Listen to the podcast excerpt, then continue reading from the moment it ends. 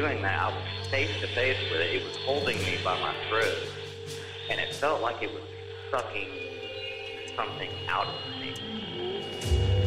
I probably should have been more scared than I was when I witnessed the exorcism. I turned and looked on my right side. When I did, there's there's a beam on the side of the tree, a large beam. It's looking at me and I'm looking at it. After I hit the lock button and looked back up, I saw red eyes staring back at me. That they're going to show multiple gods all over the earth, be able to speak in people's languages, and at that point, it kind of converge into this one entity, which will be revealed as extraterrestrial. You'll realize that aliens are the gods of old, and at that point, it'll like religion out of the context of humanity. No, it couldn't have been a person. I know that. I know that people can't run through the woods like that. So this thing comes into view, and I see it. It's 50 yards away from me. It's walking. It's walking on two legs. It's huge. This is a big, hairy looking being.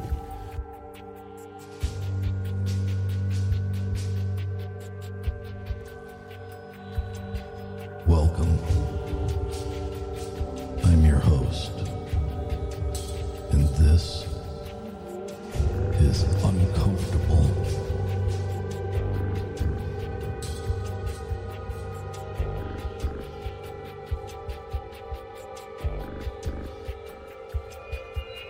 Welcome back to the show, my friends. I am your host, Eric Slodgy.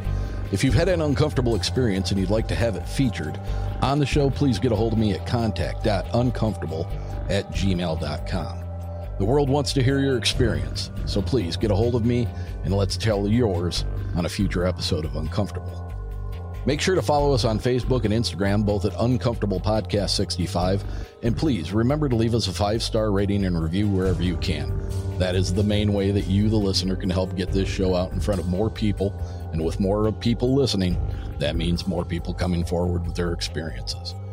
Also, for those of you who might be looking for a little bit of a change of pace, please head over to Uncomfortable Podcast on YouTube and hit subscribe and the notification bell. That way you will be made aware every time I upload a video version of the podcast. If you're interested in helping support the show, head over to patreon.com slash uncomfortable podcast 770 and check out the three levels we have there. See if anything appeals to you. Or if a standalone contribution is more your liking, you can do that as well through the red circle link that will be in the show notes below. September 14th, 2024 is the date for Bigfoot and Brews and Spirits 2. Again, being held within the wonderful confines of Sister Lakes Brewing Company. On the Bigfoot side of things, we've already secured Ohio's Amy Boo from Project Zoo Book and the Olympic Project out in Washington. And on the paranormal side, special guest speaker will be a listener favorite, the Archbishop Christina Rake. I am in talks with several other presenters. As they commit, I will make you aware. I'm hoping to have the lineup solidified by the end of January, and tickets will go on sale soon after that, so stay tuned for more info. As for tonight's guest, she is a regular contributor to the LA Marzulli monthly newsletter Politics, Prophecy, and the Supernatural. She is a wife, mother, grandmother, and a lifelong abductee. She is here to talk about the current book, Stolen Seed, The Evil Harvest, which chronicles her lifelong experience with these beings. So if you're ready, let's get into it.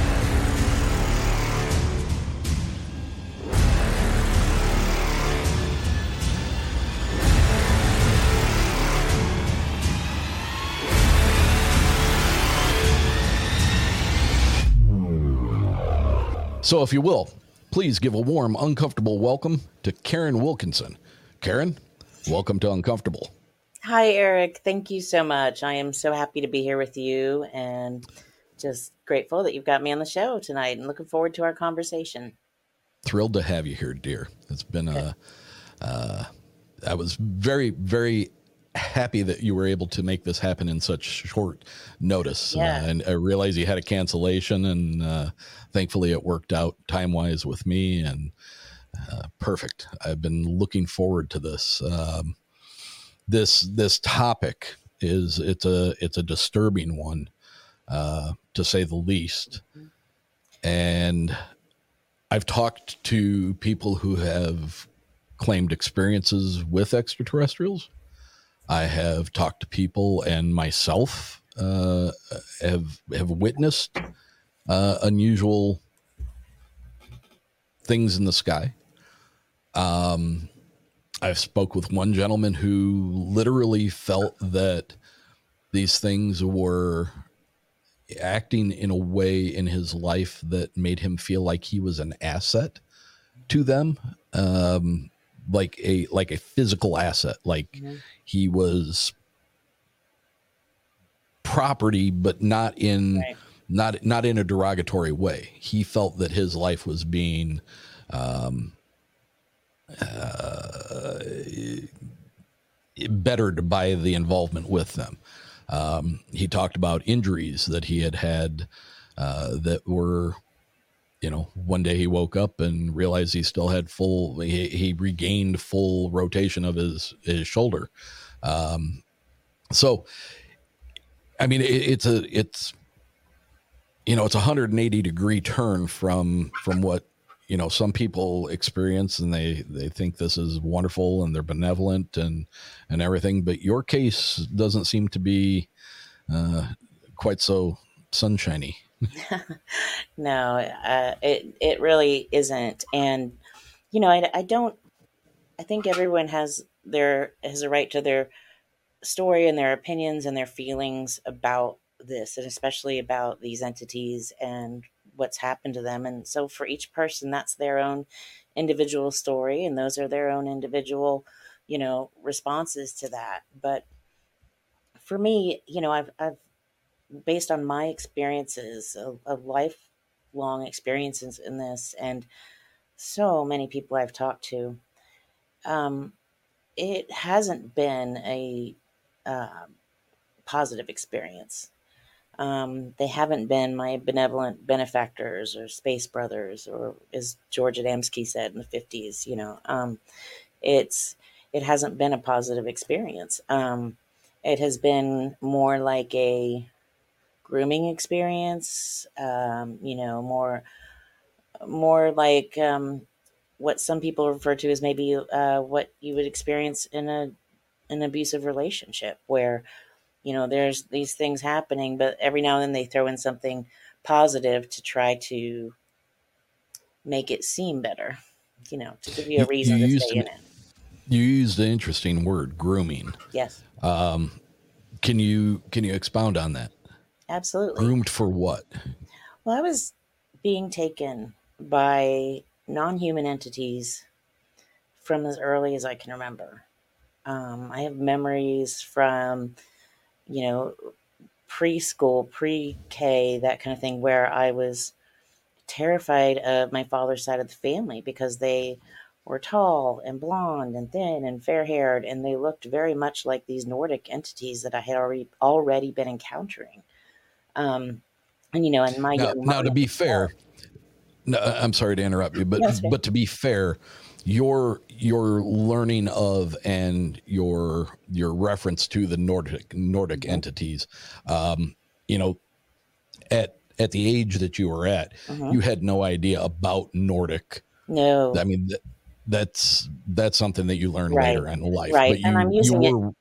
You were recognizing the similarities in the way they looked right. versus, okay. and I'm using it now just as a reference so people know what I'm talking about because sure. um, that's something that can be easily referenced in the UFO community is what the Nordic mm. entities are. They're they looked similar to human, but their eyes were very large. Um, their hair was almost like a translucent, like it seemed to pick up whatever color they were around. They were tall, you know, um, thin, uh, icy, kind of icy blue, blue green eyes. Um, typically, typically a very attractive mm-hmm. um, species. Yeah, that's u- usually the way they're described I mean, as being very appealing in the way that they look. You know, I was just a little kid, so I think they were more scary than anything else to me because their eyes were big, you know, bigger than ours. So it it definitely was scary to me. Plus, I was being taken against my will. And as a little kid, being taken out of my bed in the middle of the night, I was terrified.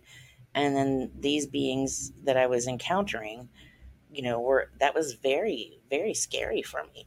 So of course, you know, I'm going to translate that to another human who is not in they weren't you know my family my dad's side of the family were not aliens you know i'm not saying anything like that they were normal human beings but they were scary to me because they had similar features.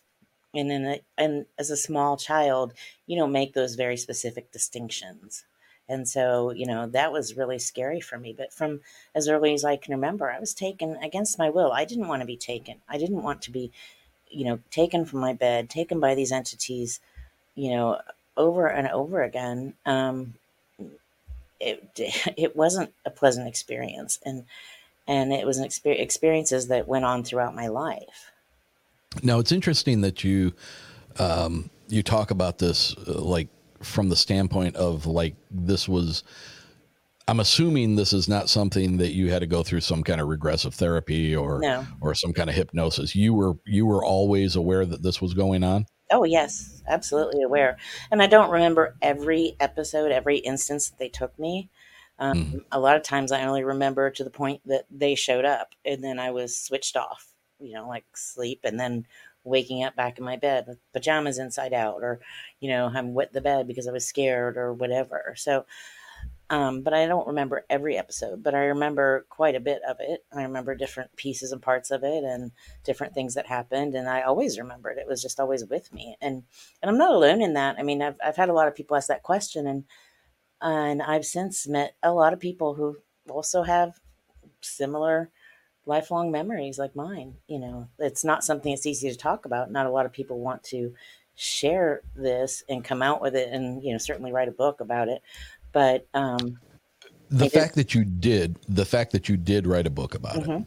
and you are willing to go in public now and and speak on on your experiences. yes, Um, this might be putting the cart before the horse, but now that you're in that arena where you are out talking about it, you are you're out of the closet, as it were, as far as the experiences having happened to you. Mhm. Um, and like you said, you you've run into and got to talk with other people who have experiences.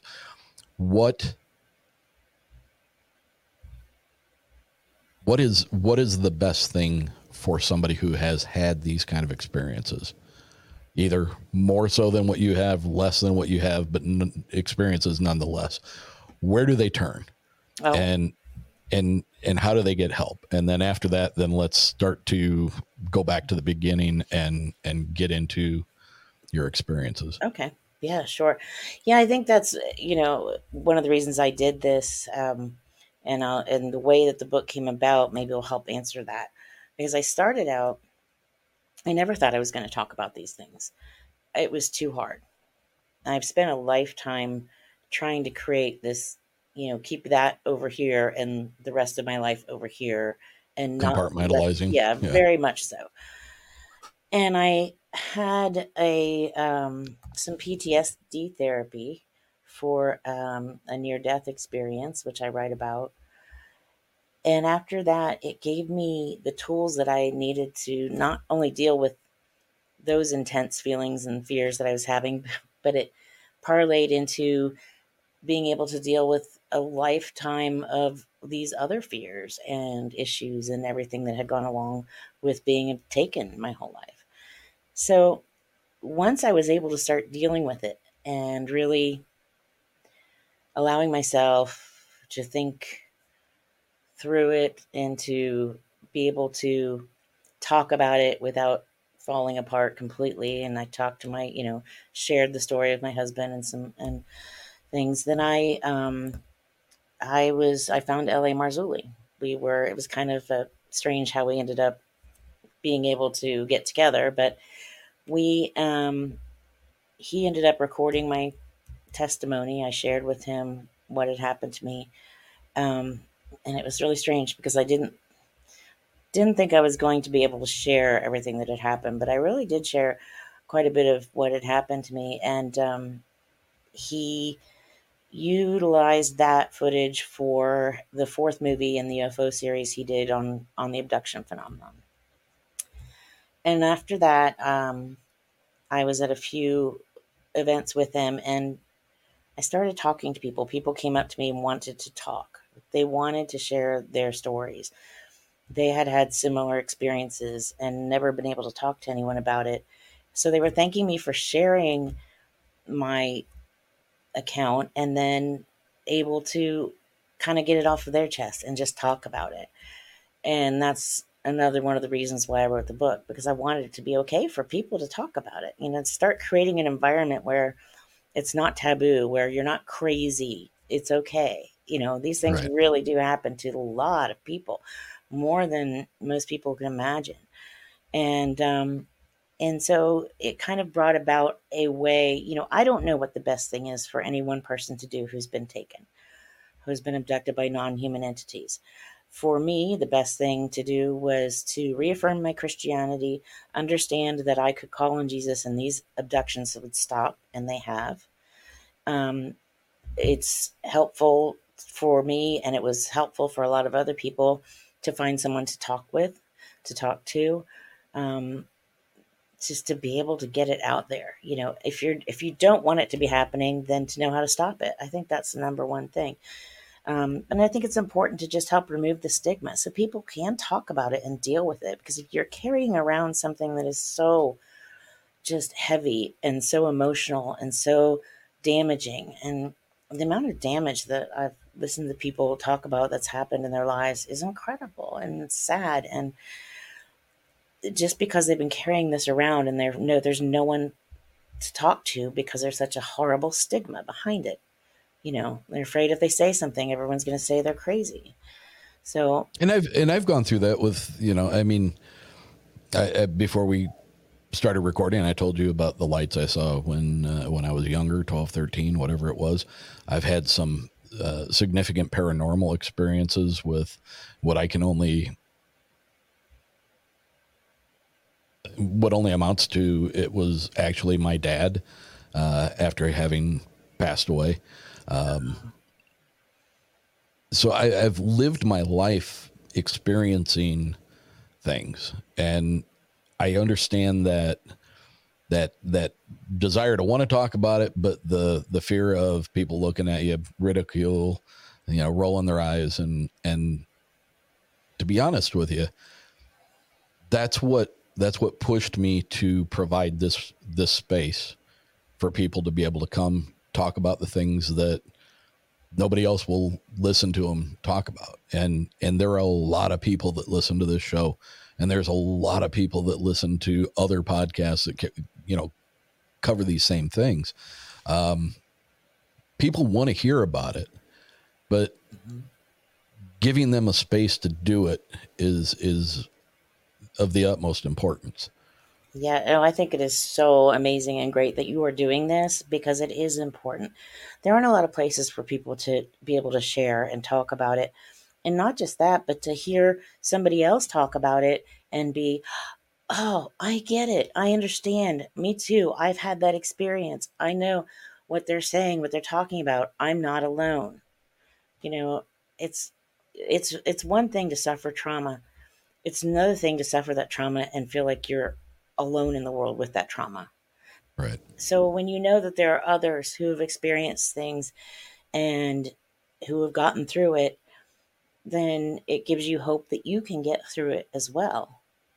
And that you can move forward from it and move on from it and stop it if that's what you want.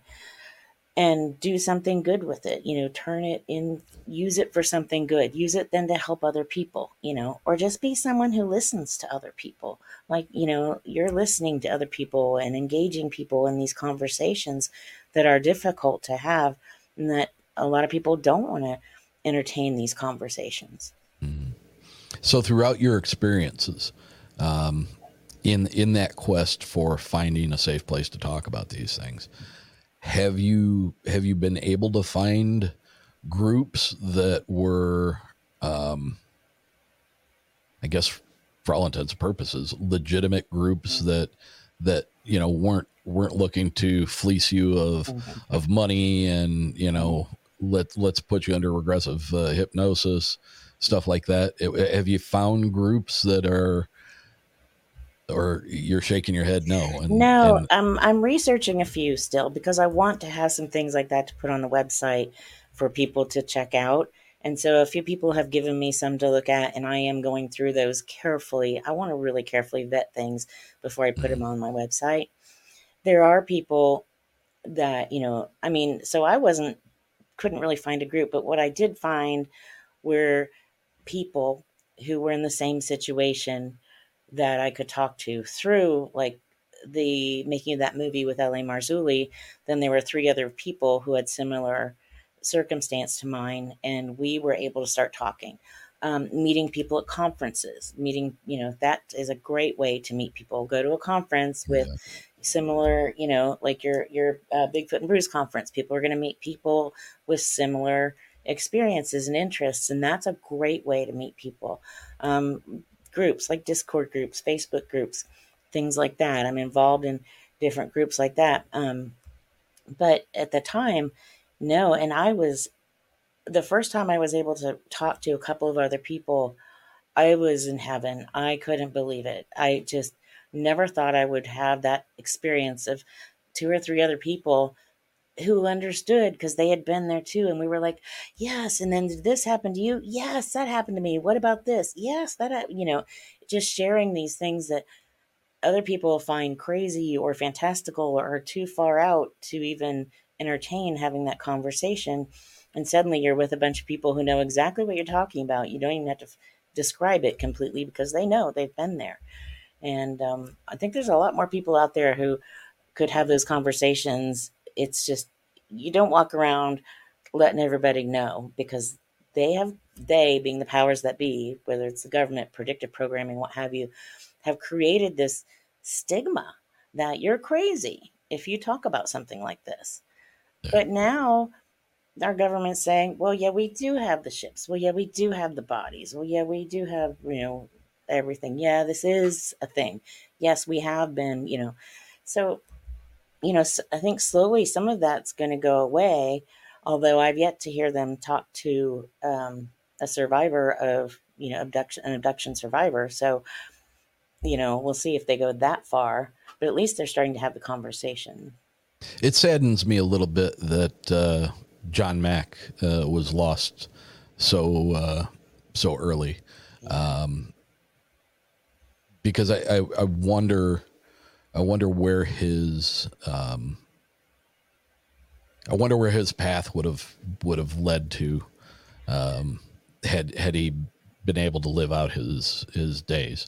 Oh, he was a um, pioneer, that's for sure. Yeah, he, he was a pioneer. He was, um, you know, I've I've seen multiple interviews that he had done with, um, with people who had gone through an abduction, experience.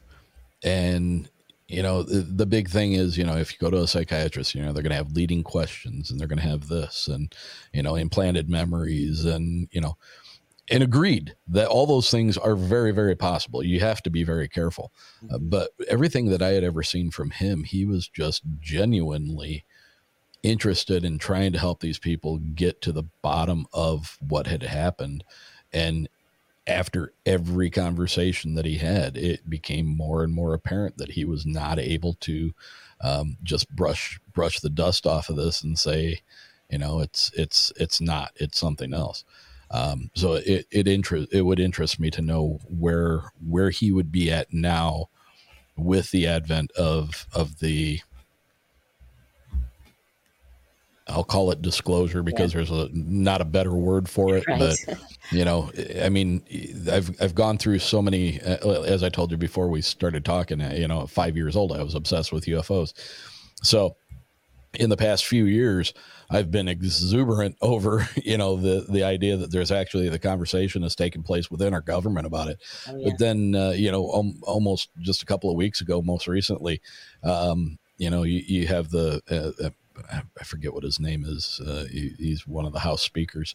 Um, you know, they're Pull they're being they're getting pulled back on it, and yeah. it, it's because they're getting pressure from uh, you know outside outside uh, three letter agencies that are you know. Uh, so it's like I don't think we're ever going to at least in my lifetime, what's left of it, I don't think we're ever going to get that that satiating.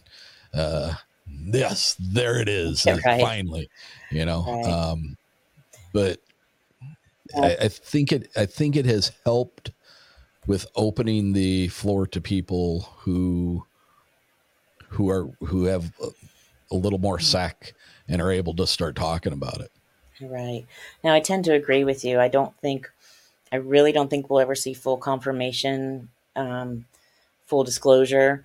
I think we're getting bits of confirmation, bits of disclosure here and there, but full disclosure would mean they would have to admit to their involvement, right? And exactly, the that's why they're not going to do it. there were human beings working side by side with these alien entities. So um, I don't think that you know, it's going to be in their best interest to admit that they've allowed them to take humans and animals and use them for experimental purposes and take them against their will. I don't don't think that's going to look very good on their yeah. whatever next election they're up for or what have you. So, you know, uh, yeah, I am happy to see that at least there is more and more confirmation coming out. Um, the uh, report that came out in 2022. Um, it wasn't a new report, but that was released, um, actually confirmed many of the ill effects that people were having from being exposed to um, it's called acute anomalous effects and side effects for people who had been exposed to um, what UAPs, whatever they're calling them, non NHIs, UAPs. Um, and this list was, I think it had about 77 different um, items on it. I think I checked all but 15 off of the list, um, including missing pregnancies. Um, That's, and, I was just going to ask. Yeah. yeah. And it was an old list of symptoms that MUFON had put together years before, but they were just using that list as opposed to even compiling a more current list based on their more current current findings. So I found that really kind of sad and odd as well that you know what we're what's being released to us are just old bits that they know aren't even up to date, but here's mm-hmm. something to keep everyone quiet.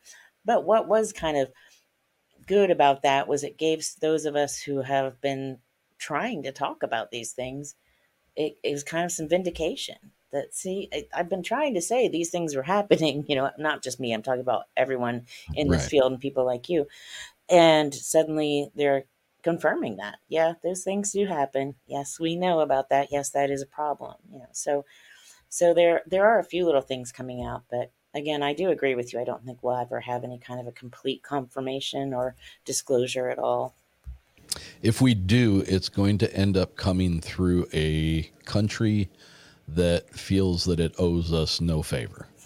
yeah, exactly. Or maybe that they think that they will be causing harm by doing it.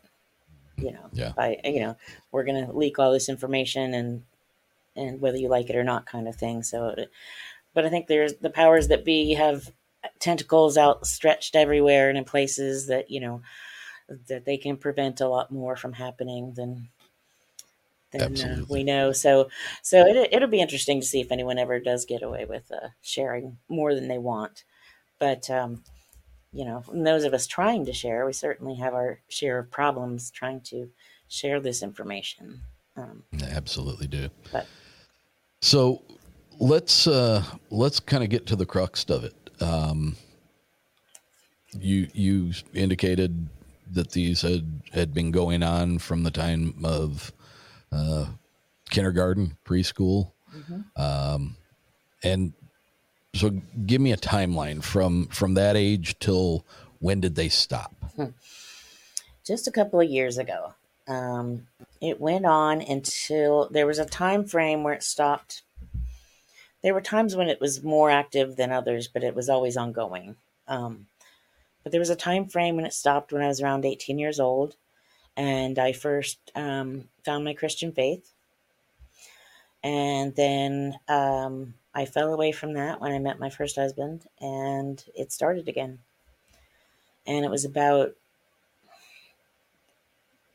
four years ago, four or five years ago, when I found my way back really back to my faith because I had really gone down some um, different paths, and that's fine, you know. But but I found my way back to my faith again, and once I did that, um, it was just like, how did I forget all of this? You know, it was all right here waiting for me the whole time, and I was able to call on a higher authority, a higher authority than me, a higher authority than them, to stop it, and you know, and uh, was able to stop it once and for all. Now they still try. It's not like they don't try to show up. They will show up outside the window, or you know, the lights still show up and things like that.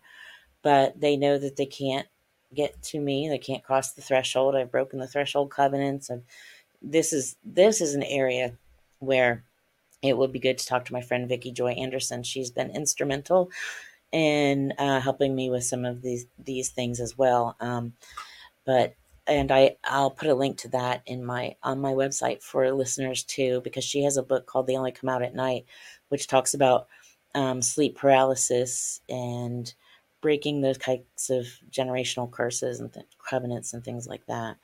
Um, and it's really not my area of expertise, except to say that I was able to break those things. And and I have to I have to assume by by the way that the conversation is going that um, your your belief in your your religious beliefs are what's behind what's stopping them, and that to me is a that's a disconnect for me. I you know I've I've heard I've heard several people talk about the idea that these things are demonic mm-hmm. and that they are, you know, uh, in some way, shape, or form, fallen angels and mm-hmm. and stuff like that. And and I, in my brain, I have a huge disconnect with that. Um, not saying you're right or wrong, and not saying I'm right or wrong. Um, so, but it's it's interesting for me to hear from a perspective of somebody that is able to stop ongoing abductions and interactions with with that as as the the mechanism. Mm-hmm. Yeah. Um, well, thank you for saying that. First of all, yeah, because yeah, I think we all have everyone's entitled to how they feel and their feelings and their thoughts about these things. So, what I am sharing is just what I know from my experience, my time with these entities. I spent a great deal of time in their presence and from my study, and I don't have any authority over them, but they have a creator just like we do. But they have the same creator that we do. Mm. And there is a hierarchy. And their creator, who is also our creator, has has a power and the hierarchy and authority over them. So you can, you know, you can call them whatever you want. You don't have to call them fallen angels or anything like that. Um, you know, when I refer to them in my belief system is that, you know, God created different entities, not just us humans. Right. And some of those entities rebelled and fell away. And the ones that have rebelled and fall, fallen away are not here to be kind to us. They're not here to help us. They are trying to bring people away from truth. And you know, I'm I understand that for some people their their interactions with um, non-human intelligence have been good and positive, and I have had very good interaction with um, angelic beings, and I'll I can talk about that as well. But for these entities that were taking me, I just can't you know, kidnapping a child against their will, a five year old child, taking a five year old boy and implanting him with something, um, leaving him outside his locked house in the cold at night. I'm talking about my friend Emil Jewick, who was in the LA's fourth movie that I talked about that I'm in. Um, taking fetuses from women, not just me, but other women that I've spoken with that are also documented in some of these movies.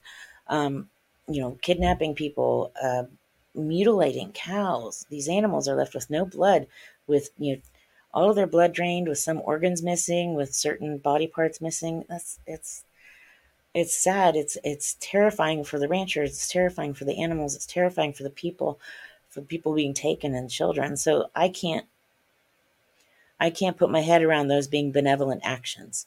If you were to kidnap your neighbor's child, you'd get put in jail because it's not it's not something that's okay. Um, so for me, my experiences, then those of my friends, they weren't positive experiences. And then on top of that, we get we go share our experiences and we talk about what's happened. And there are people out there saying that these are just psychotic delusions. You know, a lifetime of psychotic delusions, and we're all having the same one. So, you know, it's it it's um it's a rough road for anyone who has the um the guts, who has the just who has the strength to come forward and try to share and try to help other people. And I have a lot of respect for anyone who's willing to share their experiences and try to help other people because there needs to be someone for people to reach out to, and there just aren't there just aren't any places to do that. Yeah, there are not many. You are you are correct there. So I, I mean, I guess we could spend a lot of time talking about your individual experiences, Mm-hmm. and and and not not that that's not valid or or or warranted, but I guess while I have you here, and I I, I guess this kind of changes a little bit of my um, the direction we were going to go, but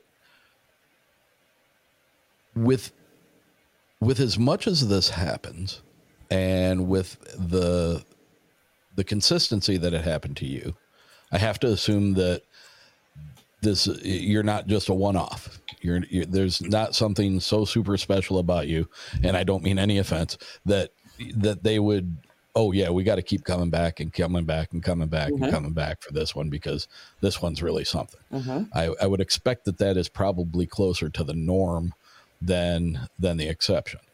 So, how are they able to do that? How, are you are you tagged? Are you um, have you been betrothed to them? That's a good question. Um, no, I've not been betrothed to them. Um, that's something definitely that happened back in the days of Genesis 6 when um, the sons of God saw that the uh, daughters of men were beautiful and took wives of them all that they chose. They used the word wives and they used the word cleave in the Bible back, you know, in in those times in the days before Noah, before the flood. Um, and then in the book of Daniel, we it's when it talks about the return and the end times and things like that. It talks about how um, the end times would be like the days of Noah, and that they would come back, but they wouldn't.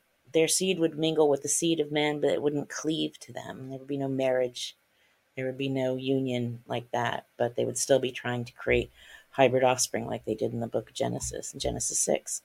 Um, of course, I'm referring back to the Nephilim, and that's a whole nother conversation. So I don't know if you want to go down that road or not. That's not really answering your question. So I'll back back up. right and the, the, and there's a disconnect for that as well uh, for me because you know the the nephilim um i am not a i i don't know the bible well and so i'm i may be speaking out of out of turn but uh, it's my understanding that when when god decided to lay waste to all of the uh, the heresy that had, had happened and all the hybridization and you know the intermingling between humans and animals and all that um, that when they when he laid waste to the the Nephilim as well Mhm. they were they were to live out the rest of eternity without a body Right. That that's that because they are because they are because they're spirit correct Right. So the Nephilim that died in the flood of Noah, the Bible tells us there were giants or mighty men of old. Some were giants, some weren't in those Men days, and also after that. So the ones of that time of Noah's day that passed away, we know from the ancient scrolls, the ancient texts, the ancient books of Enoch and Jasher and other ancient texts, that they were neither human nor angelic. They were half and half. And so, yes, they were cursed to wander without a body. Um, and they are what we call modern day demons. In fact, all of our biblical references to demons most often show them in living people or in living creatures. You know, when Jesus um, comes up to the man who is possessed by Legion and he says, Out, you know, and they're like, Why are you here to judge us before our time? That man is very much alive. And they ask to be cast into the into the herd of pigs because they don't want to be without a body. They'd rather be in the pigs. So he casts the demons out. That man is still very much alive and he goes on and, you know, goes off to enjoy his life alive. And then those pigs are possessed. And then they, of course, run off of a cliff and the demons are left without a body because the pigs were, you know, went frenzied once they were possessed. But no, most of our biblical references show them actually inhabiting live bodies you know, a, a corpse to reanimate animate a corpse isn't necessarily something that um, would be so easy for them because the corpse is going to rot, it's going to smell, it's not going to have all the good things that a live working human body would have or a live working animal body. I mean, they can inhabit from ancient um, things. We know they inhabit statues, they can inhabit stones, they can inhabit all kinds of things. And this again gets back into something that's more Vicki Joy Anderson's area of expertise than mine. I'm familiar with the biblical verses, but she's familiar with a lot more of that than I am. But yeah, they can inhabit so, all kinds and, of things. But that causes me con- uh, it causes me to question mm-hmm. is like the experiences that you're having where you're being taken into a uh, a somewhat uh, sterilized surgical environment and you're having things done to you. You're having um, you're you're witnessing you know things being extracted uh, you're you're you're losing pregnancies you're you know they're implanting things into other people. Um, why would they have the need for that when they can just do it spiritually well they're talking about you know what i mean things. i mean because well I, I guess I, I guess because because in my mind they are two di- two different things. Yeah, they are. That's what I'm saying. You're right. You're talking about two different things here. That the entities there are demons, which are the disembodied spirits of the deceased Nephilim, progeny, which can be, you know, the progeny of a fallen angelic being and a human. Those are the demons, think we just talked about.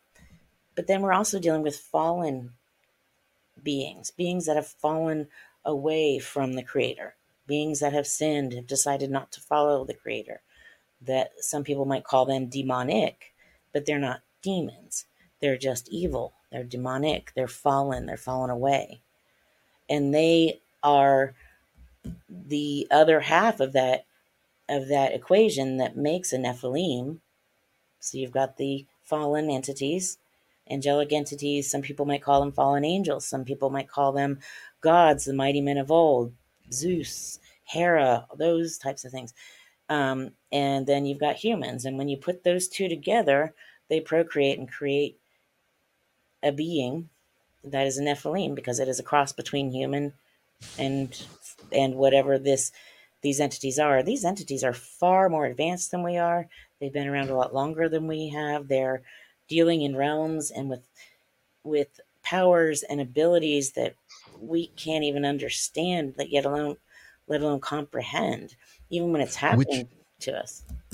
Which leads me to believe in my in my small small narrow mind and my my lack of you do not have uh, a narrow mind my friend well, well but i mean in the big picture in the big picture of our our universe mm-hmm. is a very small mind so you know I, I, I get what you're saying, but if these things are truly not from here, mm-hmm.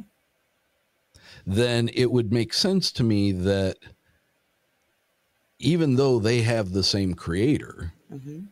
they would not have gone through the same biblical times that we did. Mm-hmm. And that the references in the Bible to the Nephilim and all that mm-hmm don't necessarily mean what these are. And what these are, even though they were cr- most obviously created by the same God that created all of everything, mm-hmm. they're wherever they are from. Uh, let's let's just for the for argument's sake, let's say they are from Zeta Reticuli. Okay, so all right, just just just so that we're dealing with two very separate places. You got Zeta Reticuli and you've got Earth. Earth had a, a, a bunch of people who heard the word of God, and then over a couple thousand years, they decided to write it all down and put it into a book form, and that's the way we're supposed to live our lives. Mm-hmm. I'm pretty certain that that did not happen on Zeta Reticuli the same way it happened here.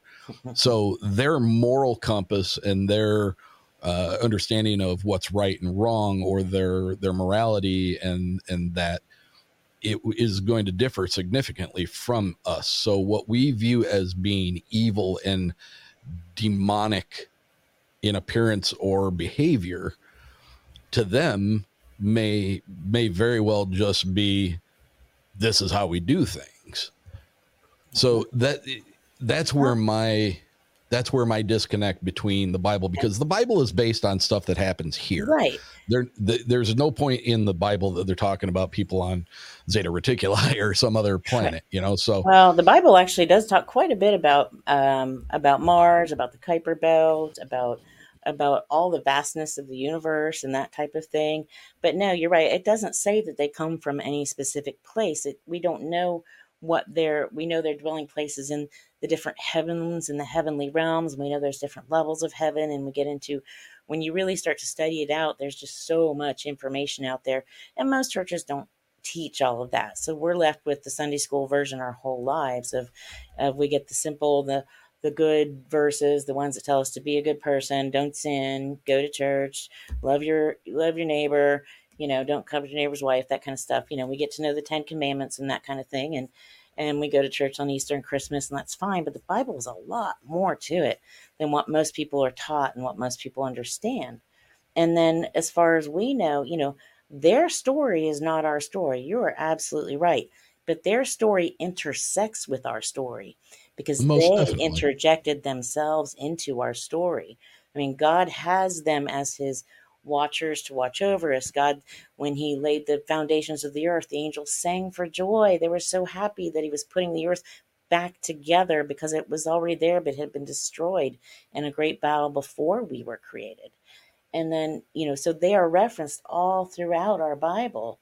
But our story is not their story, and our Christian Bible is not there to teach us about these other beings. It's there to teach us about the Creator, about Jesus, about His sacrifice for us, and about the fact that we get to live in this dispensation of grace and have this amazing gift of eternal life if we want it. And we just have to ask for it. And it's no strings attached, and no one has to, you know, you don't have to go out and and um, do anything peculiar to do it. You just ask and it's there. So the Bible is our story. It is Jesus' story, not the story of the angels. So their story intersects and they are mentioned throughout it. I have to imagine if they had a history or a story, it would be volumes we couldn't even imagine. You know, it would be fantastic. And maybe someday we'll get to know all of that. But what we have is limited knowledge that we get to work with. And and then so we have to seek out you know experts people who know we have to read and for me it's just reading and studying and trying to learn everything i can about it and and um, finding you know listening to people listening to people like you and your podcast and and learning as much as i can So, what were some of the most significant, um, good, bad, um, weird, um, unexpected things that that have come to you through this? Yeah. Well, um, you know, one of the most unexpected things I had to say that happened was I had a, a near death experience. I call it a near more a near life experience because it was just so amazing. Um, and um, just the the when I left my body and I'm watching everything and and I won't go into great detail because I don't I know we're I don't know how much time we have left, so I don't want to to run all Oh, our I'm- time out on that. There, there's no time limit here. Okay, okay. um, I was yeah, I was going in for a surgery, and and it's it, it's the whole situation is very strange and unusual. But they took me in for one of my many many surgeries, and I was actually in the operating room, but I was not hooked up to any machines or monitors or anything yet. And they took me in, but they weren't quite ready. I guess there was a miscommunication with the doctor. So he's still in an adjoining room getting things together. So the nurses are just, you know, going around checking things in the room, and I, I only had two IV ports in, and that's it. No monitors or anything. And a um, an anesthesiologist came in to give give me a sedative, and she leaned over, and I remember she had in her white lab coat had this pocket full of syringes, and she pulled one out and pushed it in, and then just turned and walked away. And it wasn't a sedative; it was a um, paralytic and I know paralytics are common in surgery, but that is only once you're hooked up and you've got something breathing for you and you've got people monitoring you. But I was just laying there with nothing to breathe for me and I was alone and um, I couldn't call out for help. My whole body just felt like it turned to cement almost instantly. And, um, and I called out to God to help me. I, you know, in my mind, because obviously I couldn't call out for help. It was like drowning. It was like drowning without water. It was the most horrifying experience. And I heard a voice as clear as me talking to you say, It's okay, you can let go now. And just like that, in the blink of an eye, I was out of my body and just watching. I could see everything that was happening in all the other rooms, like I could see through walls. Um, I could hear everything that was happening. I was still me. I had my personality. That was the weirdest thing because it was still me, even though I wasn't you know, male, female, blonde, brunette, nothing like that. Just, but it was still me, and and I felt the most unbelievable, incredible love and peace that you can imagine. I there's no words to even describe it. It was just the most beautiful thing I've ever experienced. Um, and eventually, once they got me breathing again, you know, and that's I won't keep going into that, but uh, when I woke up from the surgery, Oh wait, you gotta you gotta go into what was it like snapping back into your body? Oh, everything just went when they. So I'm watching them. They revive. They're reviving me. They tried bagging me. They're getting while they're doing that. They come in and they finally they intubate me. And as they put the intubation tube down and start the oxygen flowing, everything went black. And so the first feeling I have of being back in my body is when they brought me out of anesthesia. And I was screaming, just screaming bloody murder. It was just the most pain I've ever felt. It was painful. Um, and they tried for about four hours to get me out of anesthesia, and the pain was so intense and overwhelming. They had to keep putting me under so I wouldn't have stroke or heart attack. I did end up having a stroke. That's why this side of my body doesn't move very much. Um, and um, finally, the about four hours in, I remember just going, "God help me! I can't do this. And there were these two young orderlies, these two young men at the foot of the bed and um, at the foot of the gurney, and they calmed me down and just helped me through it. They were very sweet. I was talking to them. I remember telling them they looked like they could be two of my boys. You know, my kids are all grown, and they were just so sweet. And they helped me through it, calmed me down, and um, they were with me up in the elevator and down the hall to the room. And we got to the door of my room in the ICU, and my husband and my daughter in law were there. And I grabbed their hands and I said, Look, you've got to meet the boys. I would not have made it through recovery without them. They helped me so much. And they're like, Who? And I'm like, They're right here. And they were gone. And I asked the nurse and the other orderly who was with me, Where did those boys go? They were with me. They had no idea who I was talking about. I kept asking everyone. No one else saw them. No one knew who I was talking about they weren't there for anyone else but me. I was the only one who saw them. But they helped me through a time I, you know, I would have given up. You know, you have that will to keep going. And it was, the pain was so great. I just, I didn't think I could do it. And they just came to help, you know. All they wanted was to help. They're, they were sent to be kind and loving and benevolent and help. So there are wonderful, benevolent beings out there that show up out of the blue and are just there to help.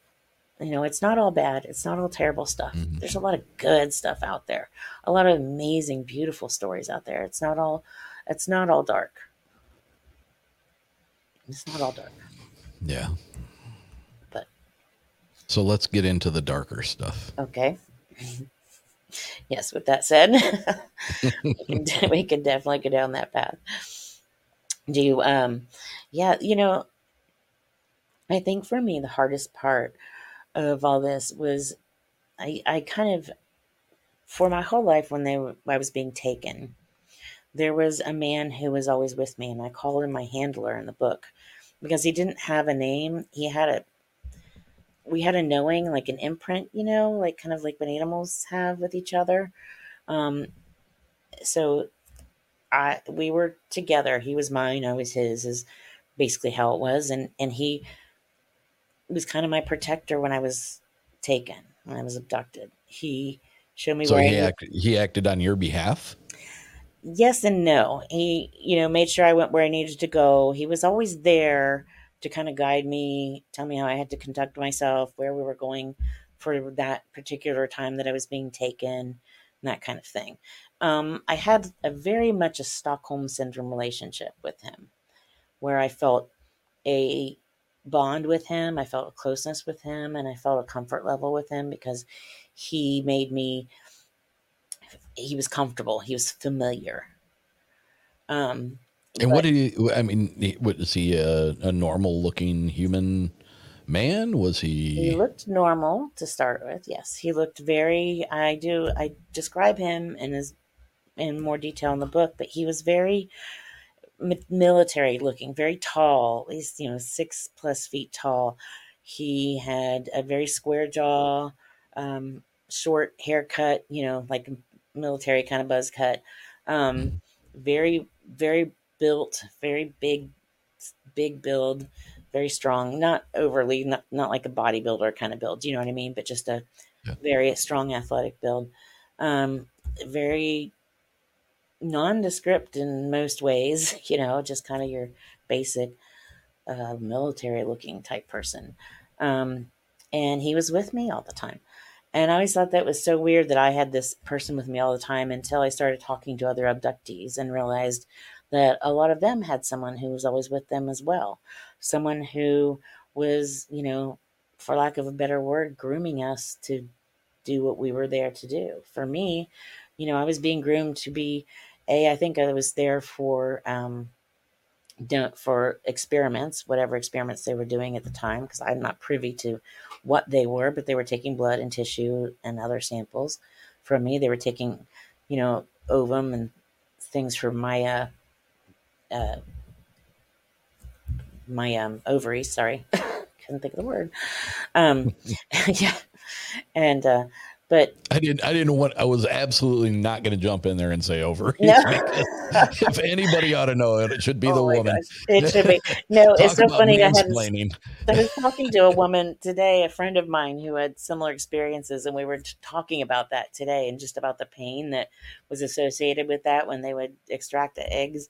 And so, and, and I don't know why that just, I think I was just thinking about her instead of thinking about the ovary. Sorry. But she had a really hard time with it too. And it just breaks my heart when I hear other women, you know, that, that have gone through these things as well. And, and they'll, you know, share their stories and, and, um, and she had a real similar story.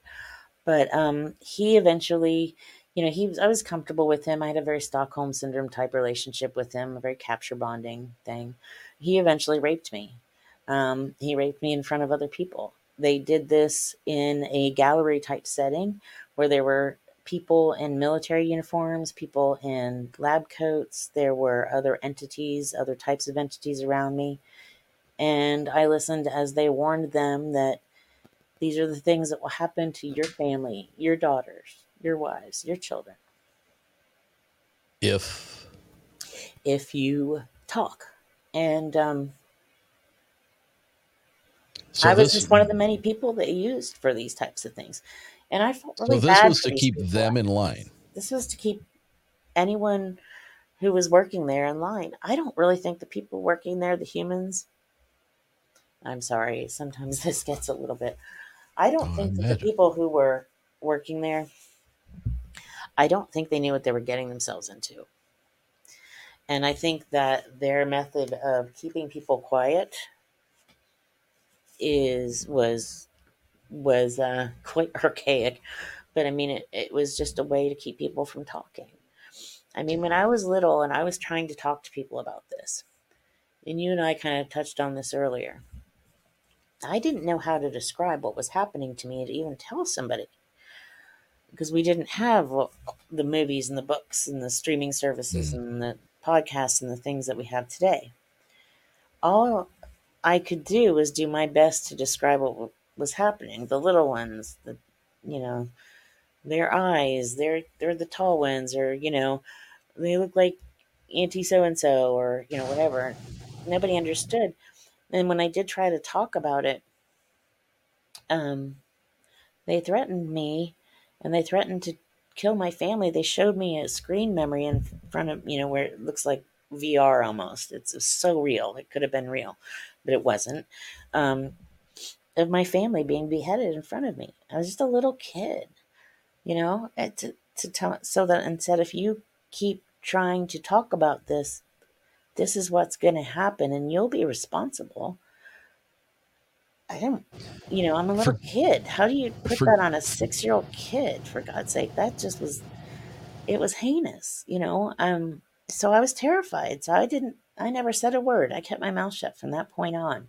And until a couple years ago, I never thought I would say anything to anyone about it. But I felt like it was time. You know, my kids are grown. I'm not afraid of them anymore. And that's why I started talking. What's so special about Hero Bread's soft, fluffy, and delicious breads, buns, and tortillas? These ultra low net carb baked goods contain zero sugar, fewer calories, and more protein than the leading brands, and are high in fiber to support gut health. Shop now at hero.co. Forgive me for asking this, but your um, your rape in front of this gallery was that once you had become an adult, or was this did this happen as as a child? Oh, it was as a young adult. Yeah, they didn't do that until I was of a certain age. Uh, This sounds heinous to ask this, but uh, was was there a did a pregnancy result because of it? Well, I had.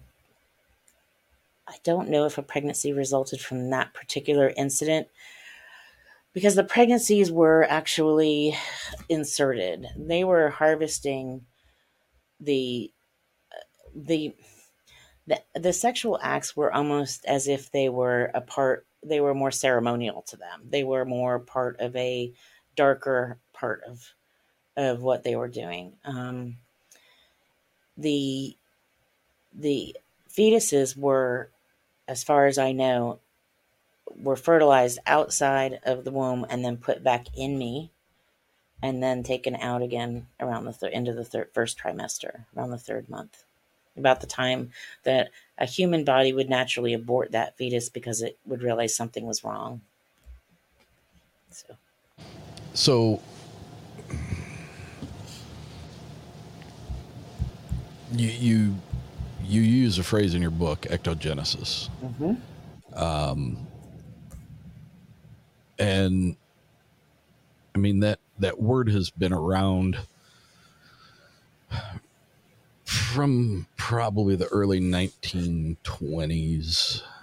Uh, I think there was a gentleman from Cambridge who who came up with the term, and that was basically the the the growing and nurturing of a uh, an embryo out, uh, completely and totally outside the the human body and yes.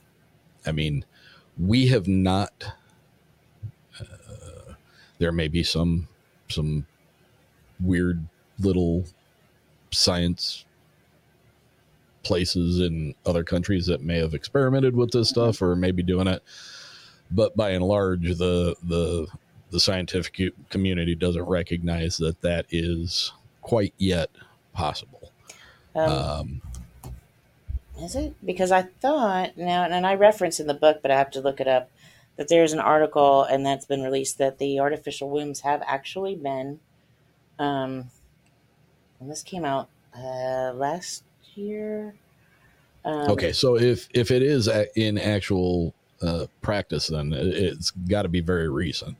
Yes, it's very recent that it's actually been perfected and that it's actually doable here. But the artificial wombs have been, um, been, and it looks like it was they're they're still experimental, obviously, but yeah, they have been perfected. They have been working on them. They have been utilizing them, especially with premature babies and things like that. It's become a very pivotal part of of helping some of these babies to survive when they're born too early. But um, artificial wombs is something that was just the stuff of science fiction, but now it's something we can do today. And, and I reference it in the book because when I was taken, I saw what looked like rows of. Remember when you go into uh, the pet shop and there would just be rows of um, aquariums on the wall? There were walls that looked like they were just rows of aquariums, but not fish. They had um, fetuses or things in them, for lack of a better word, because I don't know what they all were, and I couldn't see them all very close. Yeah. Um, yeah, and one day I was walked down a hallway where both sides were lined with these tanks with things in them, and then at the end of the hallway on either side there were doors, and went into the door on the right, and they the this entity handed me a baby, a little kind of purplish red baby. Its head was larger than what my baby's heads would have been compared to its body. Its head and its eyes were very large. Its eyes were very dark. It didn't cuddle. I held it. They gave it to me. They told me to hold it. They told me it was a good baby to take my baby. I held this baby. I held this baby up to me. It didn't cuddle into me it didn't respond to me. It didn't do any of the things that my children did. I've had, you know, a couple of children, so I'm I knew what I, you know, would expect. None of those things. It was just cold. It didn't even respond to me. I, it was very upsetting, and I wanted to keep it because I realized that this is my baby, then I'm taking it home with me, and I'm going to do everything I can as a mom to take care of this baby and make this baby right if there's something wrong with it. And they would not let me have it, and and that was very distressing. That was heartbreaking because I wanted it. It was mine, but it wasn't human. It wasn't.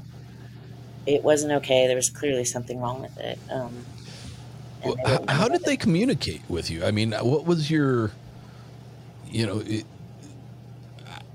how, how, did that how did that happen? I mean, was, was it telepathic? Was it uh, were there verbal communications? Were I yeah, mean, they didn't communicate like we do. There wasn't this, you know, talking back and forth. It was all just thought communication, you know, or I don't know how it works. I just know that it worked and that that's how we communicated. So I would assume that where you're seeing these these embryos, these fetuses, um, you're you're going back to the same place that you had been taken multiple times before. Right. Um, during during place. your similar place. Mm-hmm. Can you can you give a, a description of what did this look like? I mean, was was it exotic? Did it look like it was otherworldly? Did it look uh, like cement and uh, you know doorways yeah. with uh, doorknobs on it and stuff like that? I mean, sure. I, I, guess what I'm getting at is, did this look like you were being taken someplace that was uh, exotic and and not man-made versus uh, were you being taken into a, a cement bunker that had you know obvious man-made looking features to it right i write a lot about where i was taken and and try to describe it in great detail as well but um, part of it for many times um, when i would get there we taken there by whomever was transporting me that particular abduction experience. It's a huge area. It's enclosed, but it's massive. It's bigger than any airport I've ever been to. I mean, it's just such an open, massive, huge area, and there's just lines of people. And we were all walking towards um, one particular area where people were being funneled off to where they were supposed to go. And that's usually the point where my handler would find me. Um, I would always just have a sense for where he was it's very hard to describe that. Um, and go to him, and um, then off to wherever I was supposed to go for that time, um, for the times that I remembered. Um, there were different areas once you go. It's all enclosed, but it seemed like this area was so wide and so open, it almost didn't feel like it was enclosed. But then once I went through, there were areas like hallways coming off of this huge area, almost like you know when you go into an airport and you come up to uh, where they um, security is, and so there's different lines, and sometimes there's different hallways going in different directions. Mm-hmm. It's kind of like that, like lots of different hallways. And the hallways And how, were how how busy was this? I mean, very busy. were you lots of people, lots of people, hundreds, lots of people in the same situation that you were? hundreds of people. I don't know what was happening to each one of them, but there were Mm-hmm. hundreds, possibly, of people at a time. What was the mechanism by which you were taken there? Were you put aboard a craft? Were you, you know, spirited away? I mean, what?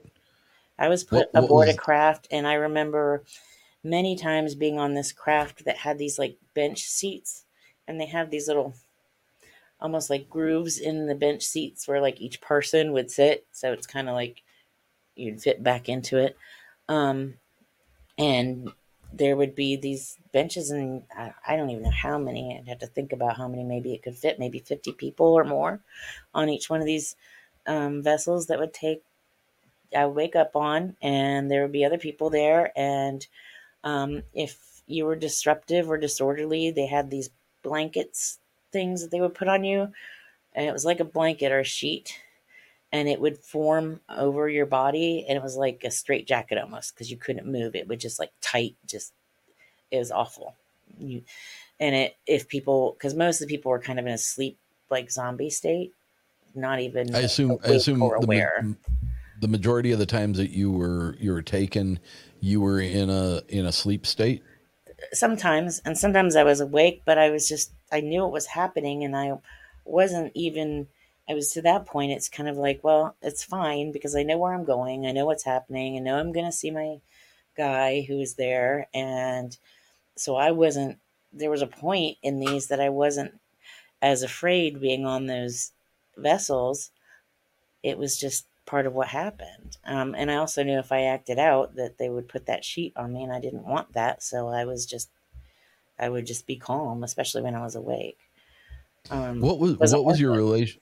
What was your relationship after the the gallery incident with with your handler?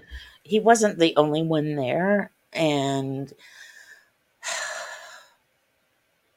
he, it. I wrote about how it was with him before and during and after that in the book. It was not.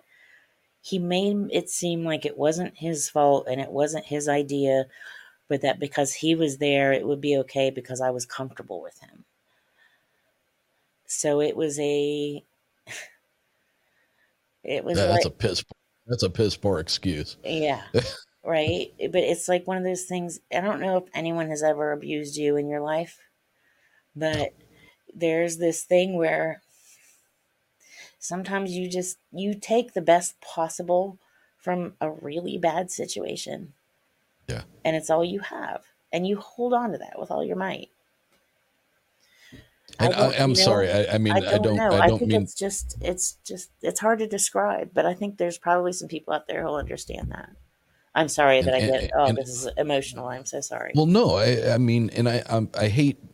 I hate bringing it up, oh, it's all right. and I hate, keep going back to it. But I hate wasting good I mean, that that relationship that you had with him hmm um, had to suffer to some extent Of course. because yeah. because of that. Yeah. How how much longer post gallery had he continued to be your handler and and was the excuse me was the relationship much more strained after that?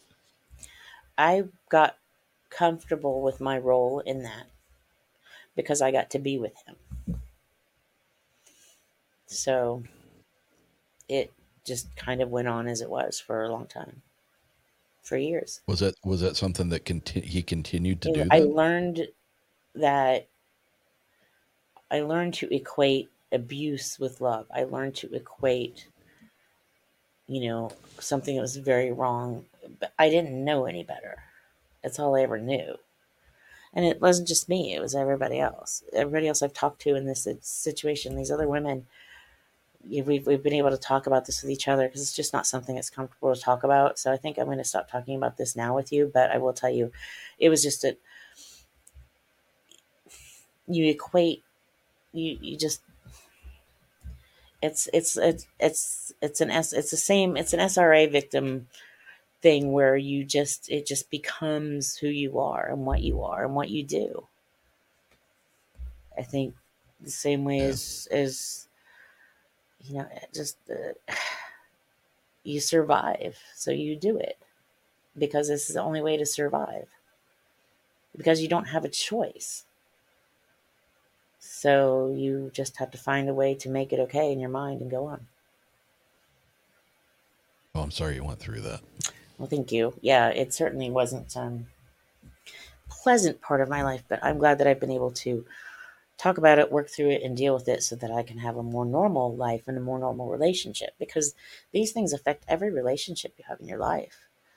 I mean, there are abductees who are out there on the streets, there are abductees who are homeless, there are abductees who are on drugs or alcohol or dealing with this in whatever way they can because it's a lot.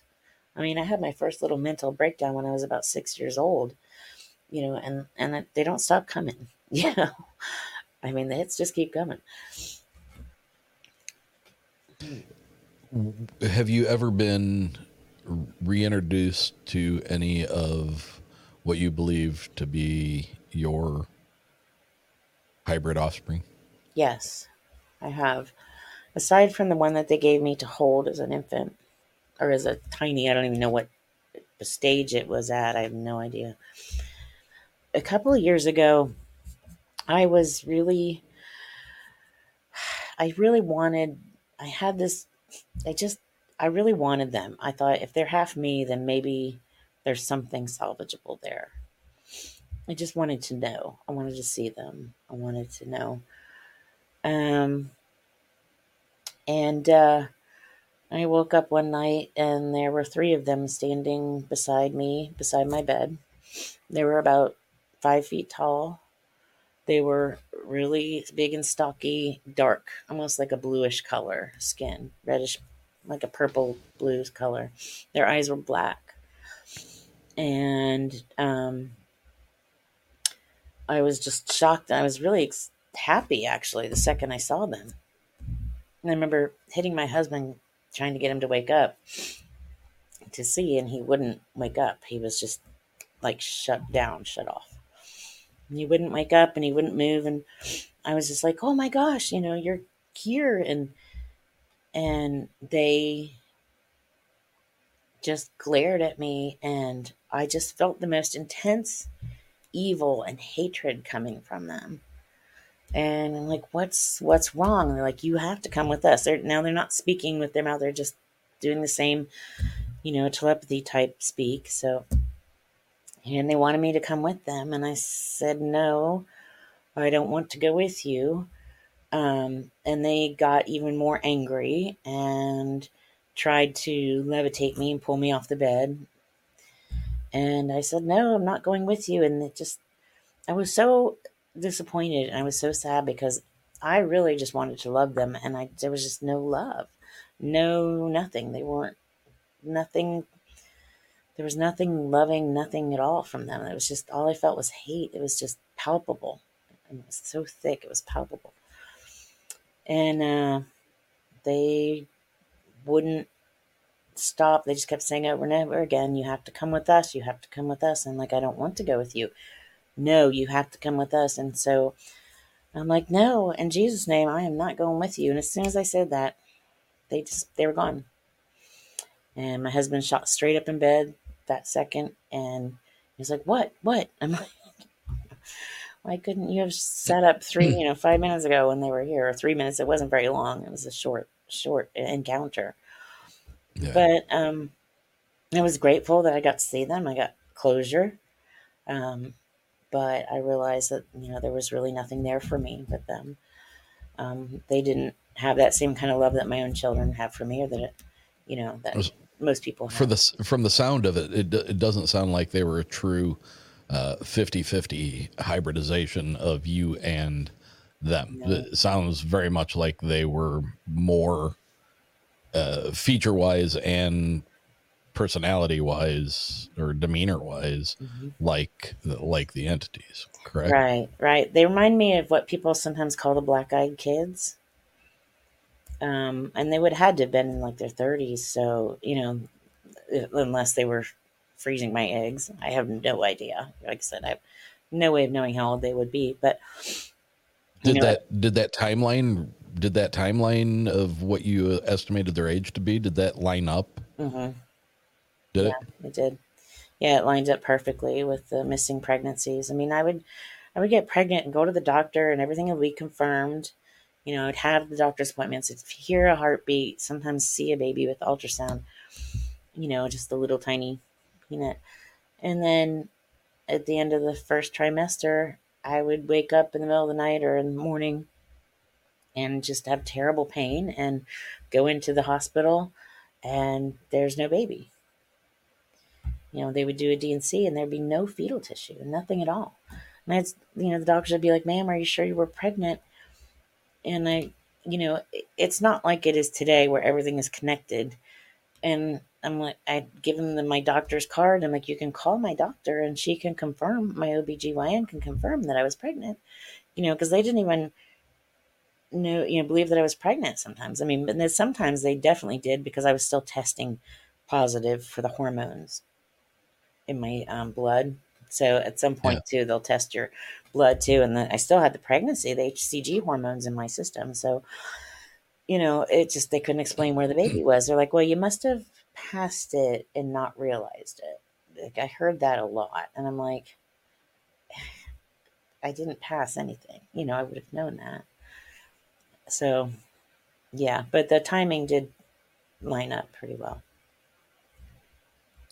So you, your relationship with the the handler, it it seems like he there was a little bit of a give and take as far as he would he would give you information um, to some extent. Mm-hmm.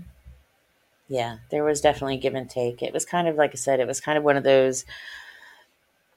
Just like I keep going back to it, but it, it mostly compares to an abusive relationship where you know here's a pretty dress so that you're happy, but now you know this is going to happen. So you know. so was, did he ever share? Did he ever share with you why they were doing this?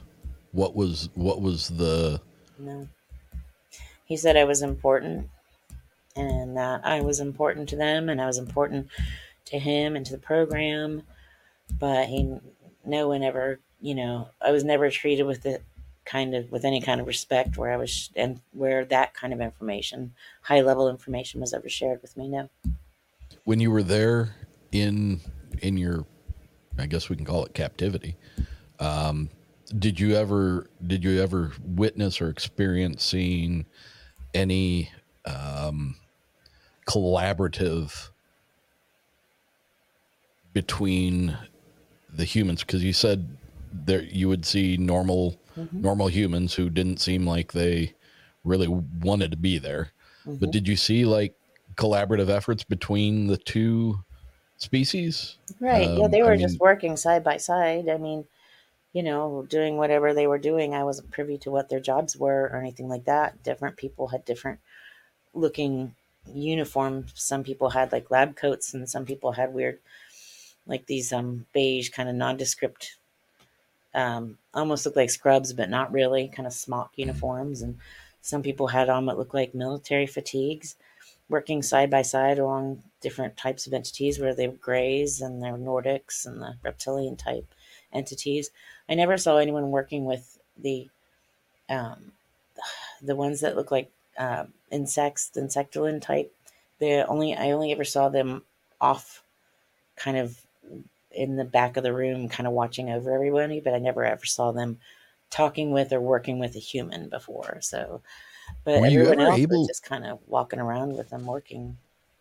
Were you ever able to like scream out or um, try to make contact with some of the humans that were there around you and you know no i wouldn't dare because i would get in trouble i mean if you were to do something like that if you were to step out of line you're going to be shut down i mean i would be shut down you know to sleep or put that weight blanket thing on me or be restrained or stopped in some way so and most of the people you know either you're you're going along with it because you've been going along with it for so long, or they're in like a zombie state. You know what I mean? They're not even aware that you're there. If they are, they're we know they're probably not going to remember it because they have this ability to just wipe your memory.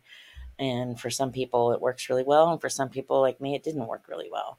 And also because I was compliant, I wasn't put in a zombie state and I didn't like being put in that state. I'd rather know what's going on, as difficult as it is. But I've never seen anyone outside who I was there with, but I have met a lot of people. I'm like, I feel like I know you. I wonder where I know you from, you know, and and um, so maybe one of these days I'll see someone or realize, oh yeah, we were we were there together. I don't know. Any anything anything in your in your memory that would would give you any kind of indication of where you were being taken? Mm-hmm. Well, I definitely know that I was taken underground into an underground facility because we would go in I have such clear memories of this, especially from a very young age. We would get in this elevator and it went down and down and down and down for a long time. And then what I used to describe uh, as the elevators that went side to side, um, which I realize now were not elevators, but probably like a high speed train because we'd get off of that elevator and those doors would open and then I they would put me into a different uh, vehicle, and this one I I called it the other elevator, but it had a seat in it, like bench seats. So I think it was like train cars.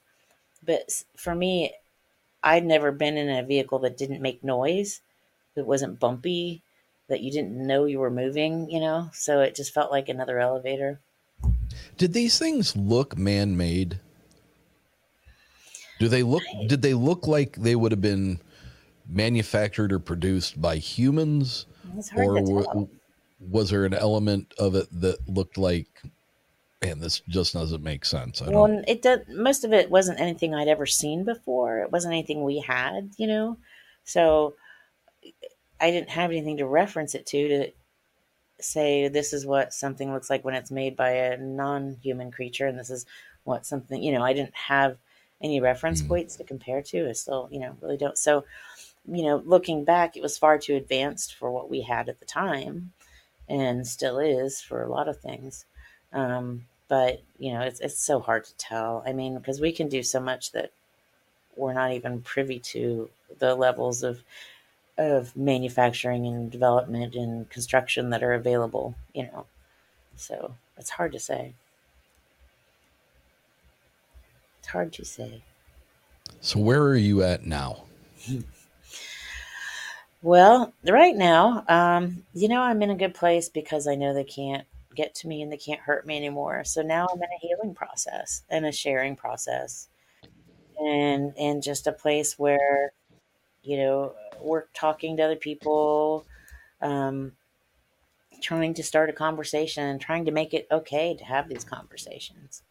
Um, trying to share as much information as I can and trying to get the word out there that this stuff is real and it happens to real people all the time. Real people like your neighbor, real people like your friend, people like, you know, your girlfriend, your daughter, your whoever, you know, it, you never know who it's happening to.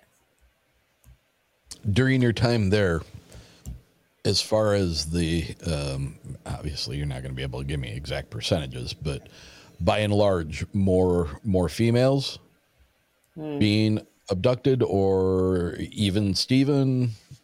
That's a good question. Yeah, I don't. I can tell you, I do remember seeing a lot of women, but I also remember, you know, I saw men too. So, um, what I can tell you now is, I, it seemed more women coming forward to talk to me than men, but more men than you think it's a surprising number of men that I have talked to and that have contacted me and reached out to me that this has happened to.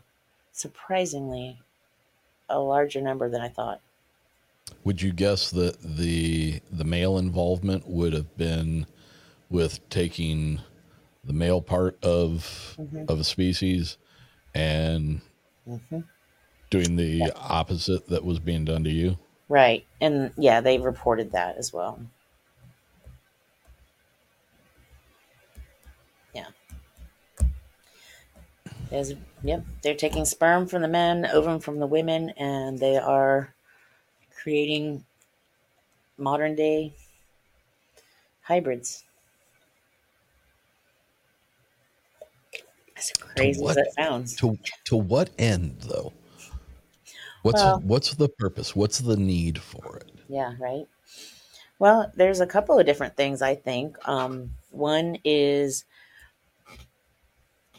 this gives them more entities that they're building an army. The late Dr. Chuck Missler used to say, Satan's outnumbered two to one. He's building an army. Yeah, that makes sense, right? You know, if you don't have the numbers.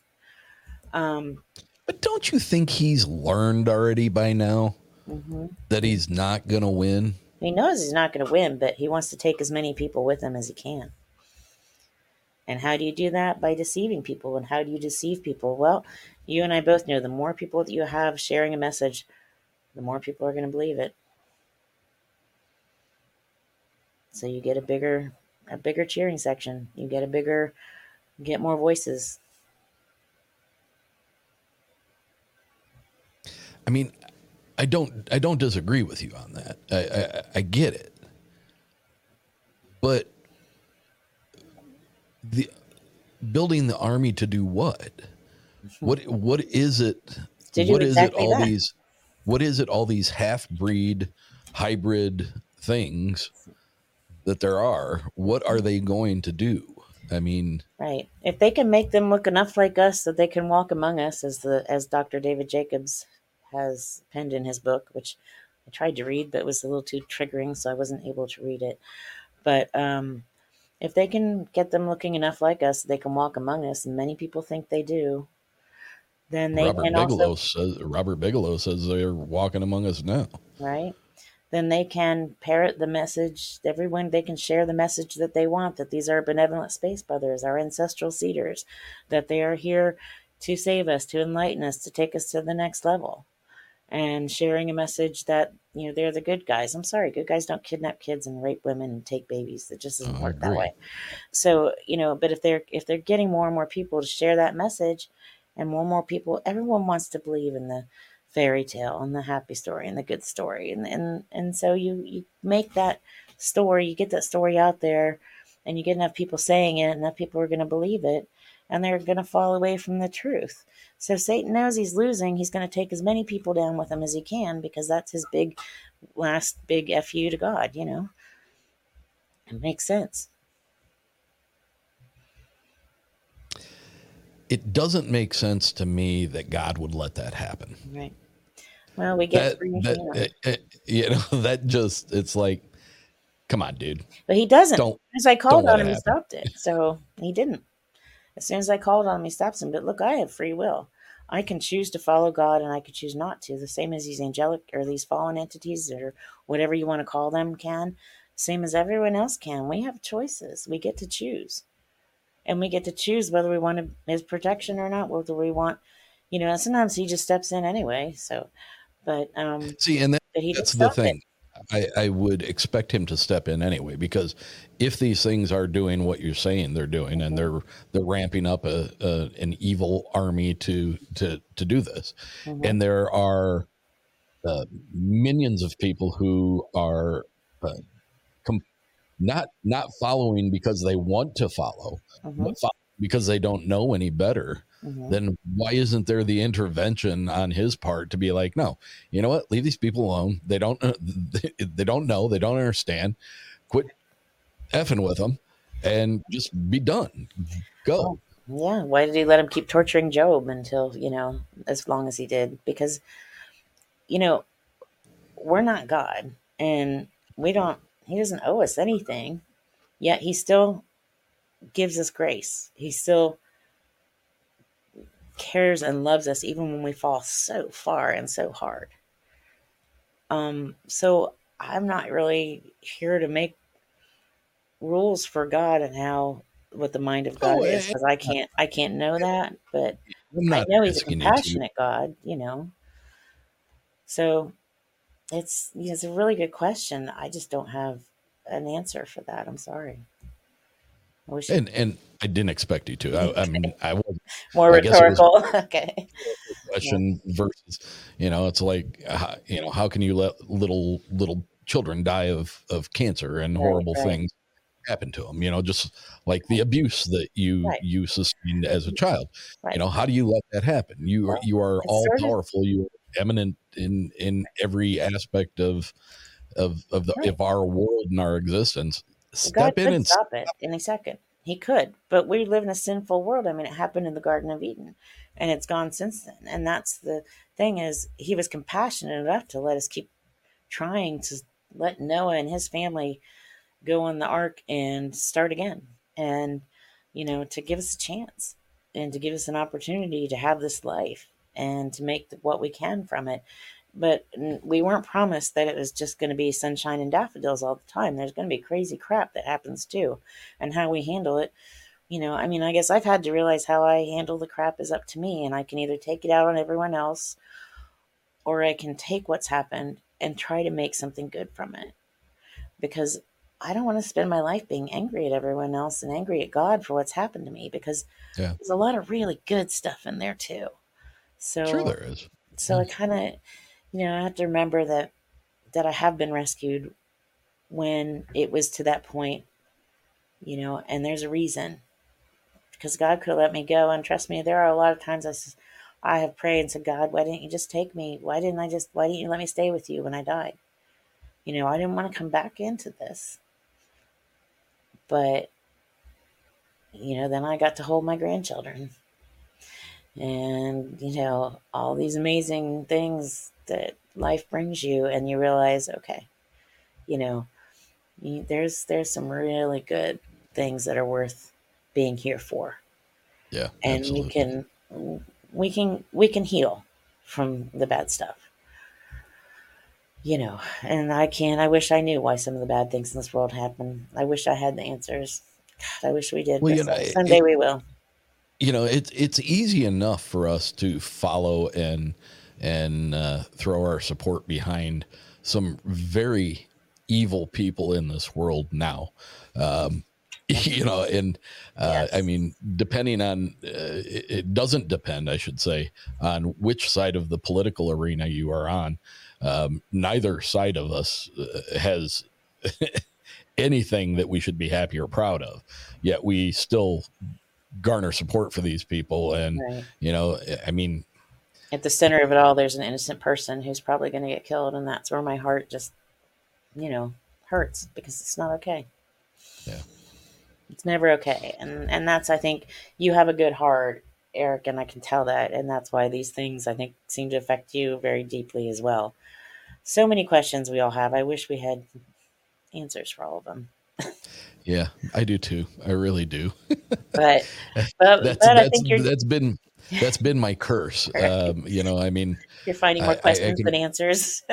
Well yeah and you know and on the off chance that i do get an answer every once in a while all it does is create more questions for me. I i can't i'm you know the whole idea of of blind faith and you just have to because um it goes against every not that i'm against god but it just goes against my every uh, fiber of being is like i i need answers. I need to ask a question. I need to have an answer provided for me. And and whatever that answer is okay i'm good with it. Just answer my damn question you know? Yeah. And and that's the frustrating part for the way my brain works is sure. you know i just always have always have questions. Always have I- it doesn't doesn't mean that i don't have a belief in in a creator and and all that. Um because i do but yeah what it, what it, you know the next question is what is that creator is is it Right. what we've been told by man that it's god and this or is it something else because i'm okay know. with either Yeah. one i just need to know Right, exactly. And I don't think we'll ever get to know until until that time. But what I can tell you for sure is that when I died, my personality was still there and I felt love and peace that is unbelievable. That is just unbelievable. And I can tell you that for sure that you go that we go on. You know, and not without the body, you know, we don't need the body and the everything that goes with it, but the the soul and the spirit goes on, and the love and the peace was just, oh, I can't. We just don't have, have words to describe what it felt like. It was like being wrapped in the warmest, most comfortable, most amazing blanket you could imagine, but that doesn't even come close to you know. Well, I th- I think you know in in again in my small mind, I think that's where we came from, mm-hmm. and I think that's what we return to. I think I think we were that before we uh, signed our contract to inhabit these uh, these bodies and yep. and do whatever the hell it is we're supposed to be doing here. Yep. Um, so. Oh no, and you've got a lot of good questions, and someone has to keep asking the questions because if we don't ask the questions, we're liable to just be we'll just be led down crazy paths and and be controlled by others, and we'll never get to the truth. Yeah, ask these questions. It's so important. And questions are dangerous. Enough to ask the questions and questions willing to hear the answers too, which they're not always what we want. But hey, yeah. as long as we're asking questions, we're we're going to be okay. yep, we're going to be okay. I, I, I preach this uh, in in many of my episodes. Ask questions. Yeah. Keep an open so mind. Important. Use critical thinking. So important. If it smells like shit and it yep. looks like shit, chances are it's, it's a pile of shit. Yeah. and you can't just put a carpet over it and walk around it. You got to get it out. No. yeah. yeah. yeah, it's not cool. No, but no, that that's I agree. Karin, uh, I, I want to thank you for for taking the time. I I, I feel terrible that I, I got you uh, emotional. um, it's okay. You didn't do it. That. It's what happened to me, not what you did to me. So thank you for that, though. But but I appreciate you for, for sharing that, and uh, I I'm I'm happy that you've uh, started to to heal from it, and that you've found a method that is working for you. I wish that you had a. Uh, I wish that you had a a golden ticket that you could throw out there for other people like yourself who are struggling um, for a way to find uh, some peace with this and and come to terms with.